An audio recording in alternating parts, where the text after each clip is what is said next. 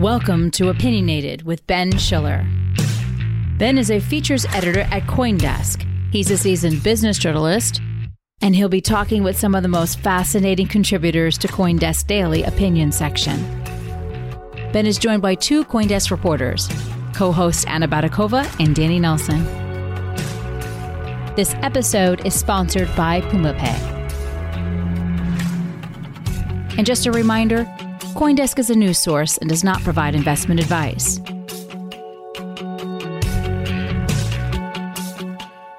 Hi, welcome to Opinionated. I'm Ben Schiller. Joining me today is co-host Anna Baydakova. Hello, guys. How are you doing? Good. Melting here in Moscow, just like the Bitcoin price. yeah, that's true. We're melting here in New York too. Danny Nelson is taking a well-deserved break this week.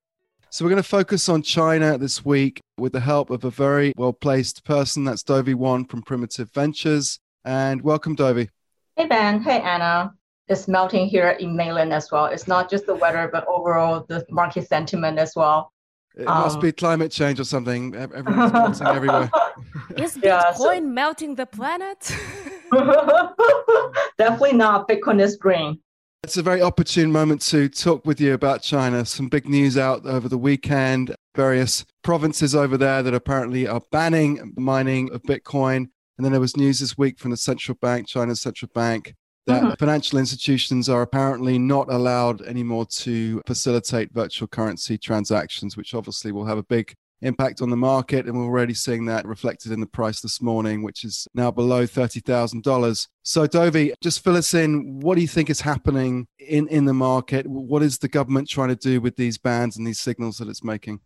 Right. And I think it might be helpful just to give a little bit governance background, I would say, because that China is a very generalized term and there's CCP, there's financial regulators and like there's also like local governments and so like china itself is kind of like a vague concept like to many westerners in order to estimate the importance of a given policy and its potential impact you you need to see who actually made the announcement at the first place and what specific occasion right? So like the overall chinese governance is very status driven so basically means the same announcement will weigh completely different from the vice president of the state, state department versus like the head of the central bankers, for instance. So like this time, the executive order is coming from the VP, like which has a much more higher political clout as well as the executive power over pretty much everything.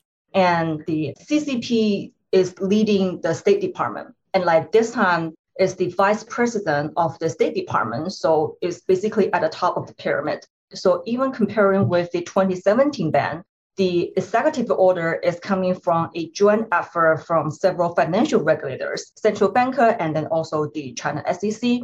Basically, if we consider the political influence is at like a second tier comparing with the VP, that's probably a good framework like to think about.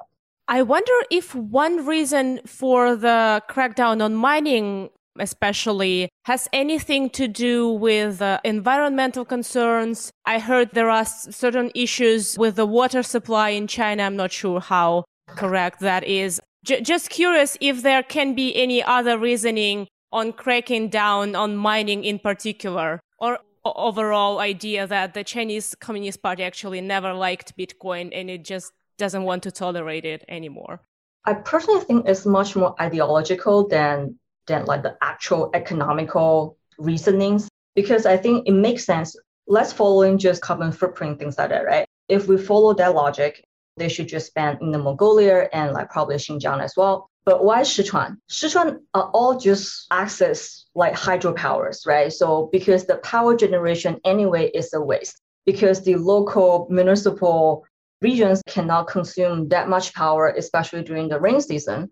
I think they can frame it as something to do carbon footprint, but basically just like not self-evident. And so it's very contradictory to like what they has been saying about the carbon footprint. But if you look at Sichuan, most of the miners, they're like using fully legal electricity and basically directly purchased from the state grid.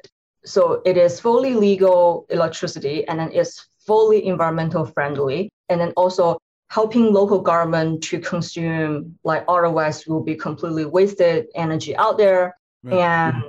So I just don't think there's any economical reason to basically banning Sichuan. Afraid of missing out on the latest crypto opportunities? Well, then it's time to head on over to pumapay.io. PumaPay's first liquidity pool is now live on PancakeSwap. Deposit liquidity today and claim your share of a 750 million PMA token reward. Hurry now. Visit pumapay.io today. That's pumapay.io.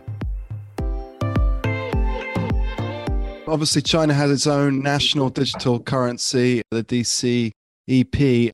Do you think that could also be a driver for banning Bitcoin, that it sees Bitcoin as a competitor to its own currency?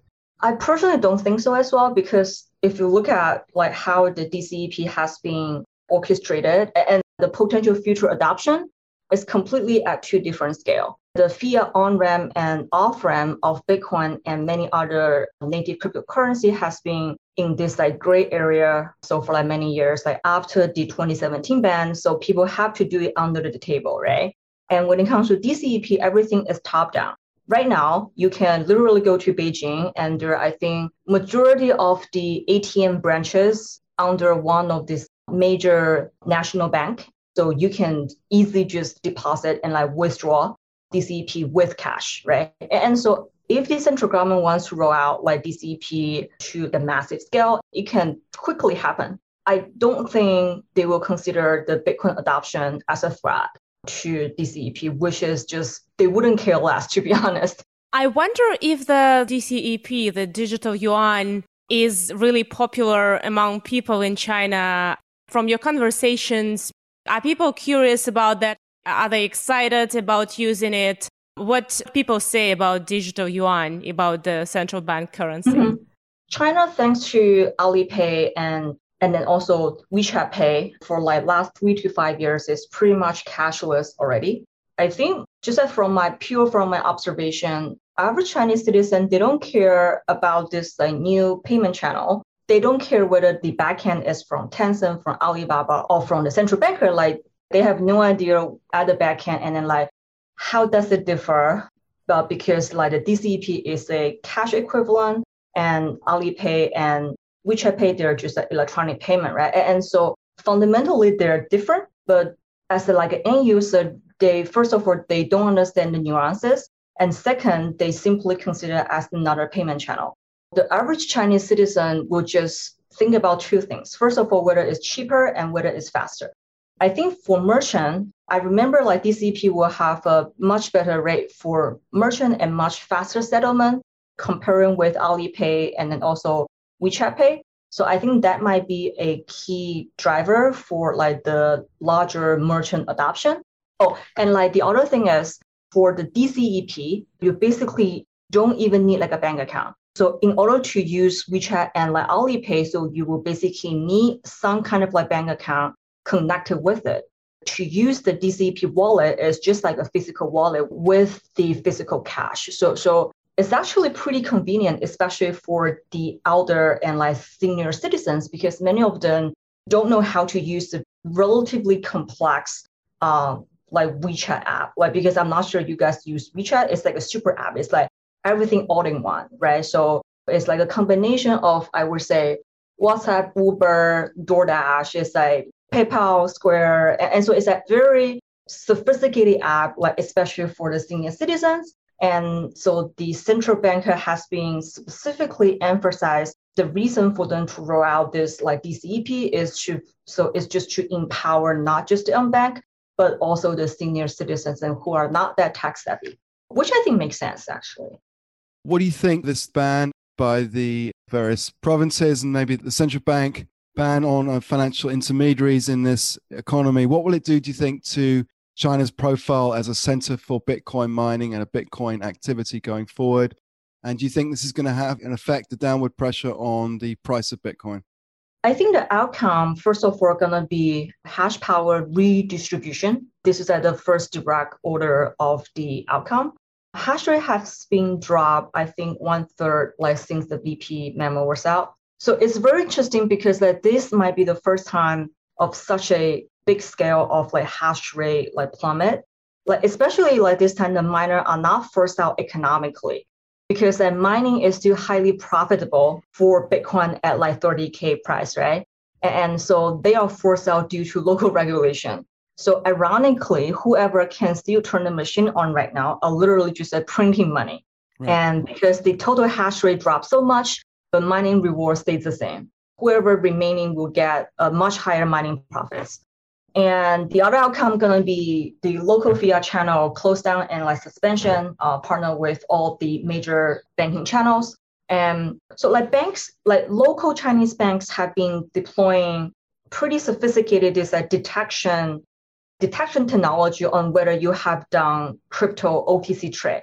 I'm not sure how they have been doing this because it seems to be impossible, which means like the big brother is really mighty like when it comes to your digital financial footprints like because i have no idea how they can actually track it because we can just do peer-to-peer transaction right? But somehow they're able to figure out and you have done this uh, crypto fiat on off ramp related to crypto trading activity.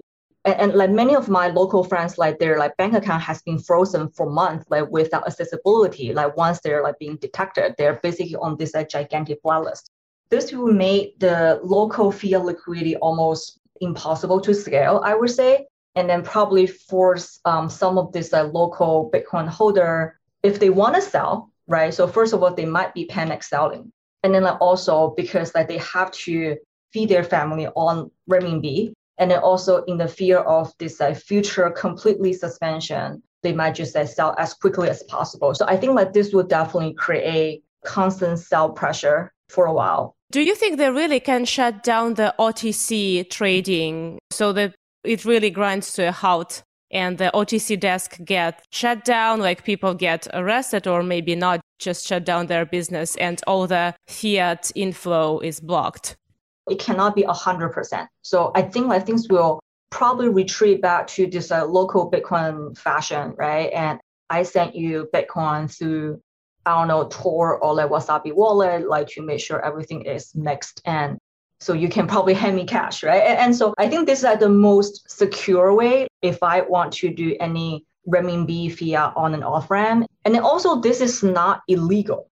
Occasional personal transaction is okay. Basically, you cannot do it at like systematic scale. And, and so if you want to make it as a business or you want to establish a certain platform for like matchmaking, that is illegal, right? The intent is just to squeeze it out to like a certain extent that it will make it very hard to be scalable. But this like sporadically individual transaction will still be around. So I don't think they can suspend it hundred percent. Talking about the outcome, and I think the most severe outcome will happen to exchanges. So I think there will be some action towards it. I personally think the worst is yet to come. The worst case scenario probably going to be shut down completely. This is also contradictory to many Westerners' perception that would be okay, they're offshore like exchanges, even though their legal entities are offshore, effectively still largely running in mainland China. So their headquarters, majority of their operation, and then most of their employees, so they're actually still in mainland China and like they're still in Beijing actually. They might have servers like offshore, but that actually doesn't matter, especially when the owners of the business are effectively trapped in mainland. So I'm not sure what's gonna happen this time because we have seen last year at like a smaller scale when the OKEX founder Star Xu, he was under the Chinese police custody. The OKEX basically just suspend the entire withdrawal process and that create a little bit panic. If they really want to shut down the whole thing, like the exchange operation, it doesn't matter whether their server is offshore. So they can just simply arrest the two owners of the exchanges and then just like keep them under the police custody forever until they are broken down and agree just to hold the entire operation. So I think that's like a worst case scenario. Well, that sounds uh, really very serious. I mean, you're operating in this market in mainland China. Are you personally worried about your business, uh, worried about your portfolio? So, first of all, our entity, we're offshore, we are highly decentralized, and our business is not facilitating any fiat on ramp and off ramp, and not facilitating like capital flight as well. We're simply investing primary market. It's quite safe, I would say. The people at risk are OTC operators, wallet operators, like what they consider as this a fiat gateway, and then also capital flight gateway. And because we are not gateway, we are simply just capital allocators. And, and so we are like totally fine. So I wonder if we can kind of picture the near future for crypto in China and for the rest of the world as well. So we see these big crypto businesses apparently leaving China right now, big mining companies, some of the trading ventures. At the same time, China is really consistent in deploying the DCEP system, its own central bank currency, and it's really consistent with developing its own like, government approved blockchain, the BSN. Maybe we can think of some, I don't know, like predictions, speculations of, of what will be the role of China in the world regarding crypto and regarding, you know, the entire digital asset space with all the developments we see now? Personally, I think we have to distinguish the native crypto asset, like the meta sovereign crypto assets such as Bitcoin, Ethereum, with the just like the fiat coin, right? So what I consider this the digital fiat coin.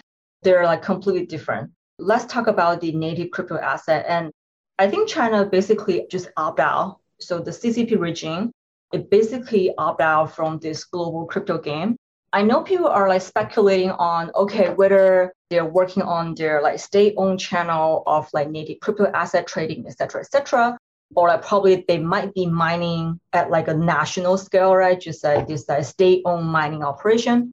I think the chance is relatively low, to be honest. Just like I mentioned before, like Bitcoin is a tiny thing comparing with many other things CCP are. They really care about regain the power and just the glories of this uh, Chinese culture like worldwide, and as well as like many other infrastructure technology like AI and like 5G. And like CCP has a really good record, just a track record and like really good consistency for its narrative towards like native crypto asset. So they have been emphasizing on and on that the native crypto asset is different creatures than the blockchain technology. So they have been speaking highly of the blockchain technology itself but never advocating the native crypto asset. So I think the chance of them running their own operation like secretly or like planning something like state owned is very, very low. In other words, do you think we should expect China uh, in the foreseeable future to play a smaller role in the crypto economy of the world, uh, in Bitcoin mining, in, in crypto trading, and so on, because it will be in many ways banned? And a bigger role on the fiat macroeconomy? Yeah, so I think for this apparel universe that we are in, like this native individual sovereignty kind of role, China will further minimize its influence, and which is actually a good thing for the long-term future. I think like this also further proves that Bitcoin and also POW is a really beautifully designed anti-fragility system because it further decentralized adversary powers' influence on the overall system uh, through a very centralized dictatorship on the current situation. Basically, like Bitcoin couldn't care less which nation state like wants to participate. So if like the Beijing government, so if like they don't want to play the game, there will be other nations or like the other interests simply pick it up. Either can be for uh, economical reason or like probably for the other political reason. I think this is a very interesting power dynamic and just like game theory at the global macro econ level. So will make Bitcoin much more viable and like much more resilient and robust in the future.